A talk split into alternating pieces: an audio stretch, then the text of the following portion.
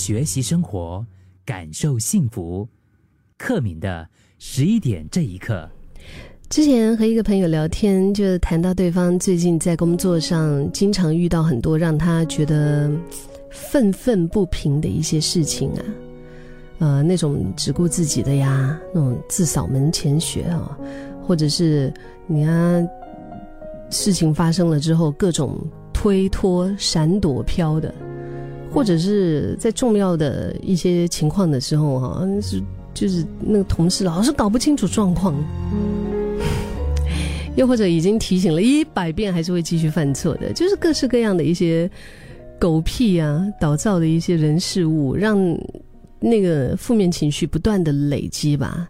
所以在工作的时候呢，白天他就是那种真的是火很大，然后晚上回到家，那个不满的那种情绪其实也不会好一点。在这样的一种情绪紧绷里面啊，你觉得一个人心情会好到哪里去嘞？心情不会好嘛，对不对？就会很烦呐。对于生活中的大小事，也就会变得特别的敏感。嗯，那最近偶尔也会开始压不住那种火气哈，就是有时候一不小心会在别人面前表现出来，那伤到人，也影响了别人对他的评价。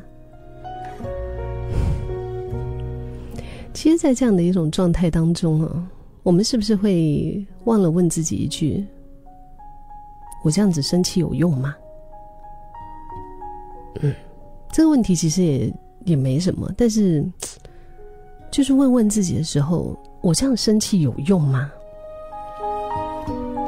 那当下那个那个火气啊，那个怒火，对于情境当中的每一个人其实都没有好处啊。被发怒的人，他也一定会有情绪的。所以整个沟通的过程可能会变得更加的复杂，更加的糟糕。那通常对方也不会因为这样子就一下子变成非常好的啊，非常上进的、非常优秀的同事啊，甚至未来可能会偷偷反击，就扯你一后腿。而对生气的人来说，就好像我刚刚提到的这个人，可能他有宣泄一部分的情绪吧，但是阻碍了工作的顺畅和谐，所以就会觉得说很。就很懊恼啊！重点是他骂完了之后，他心情也没有变得比较好，甚至是带入了更多的负能量进入到自己的生活当中。我觉得我们这辈子在控制和调节情绪这个部分，真的是非常需要练习的一个功课。我们一定会有一些我们自己没有办法掌控的人事物。对不对？但是我们可以调节的，是自己怎么去反应它。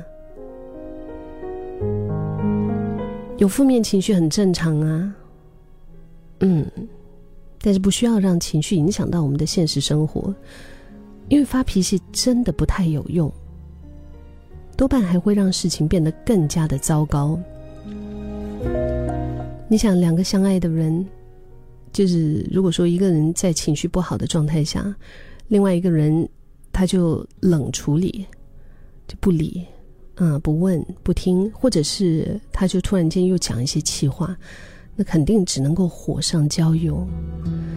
就是不管是什么理由发生了，就是发生了，是不是？你可以先把对方当成是很笨。但不要小声很坏哈，因为一直想着对方很坏、很坏、很坏、很糟糕、很糟糕、很糟糕，没有办法沟通，没有办法沟通，没有办法沟通，那我们就不想要去处理问题了，真的就会失去处理问题的意愿，就会觉得哎算了，哎那卖了，哎 give up 了，就会有这种。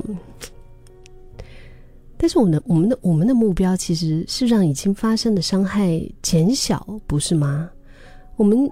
就是知道说这些伤害已经发生了，我怎么样让 这个伤害可以降到最低？我们可以想一想，怎么样把结果引导成比现在的情况更好的一个状态？自己实际可以付出什么行动，去改善一下现在的这个状态？如果说你的同事跟你搭档的人，他是那种会闪事情、会忘记，下次沟通就白纸黑字。或者是用某一种不冒犯的方式找他主管一起参加，还是怎么样？就也可能可以私下找时间跟对方建立好一个关系吧，或者甚至找其他人帮忙协调给建议。其实可能在听节目的你，你可能觉得，哎呀，克敏，你不知道，我也是有遇到这样的人的。我想我也还是知道的。我我特别知道的就是这些这些事情，我们真的都控制不到，但是我们控制得到自己的反应。就是当你把注意力放在解决问题本身，其实相对的就比较不容易放任自己的情绪轰炸在场的所有人。不纠结在没有办没有办法改变的一个现在的情况上呢，自己的心情会比较好啊。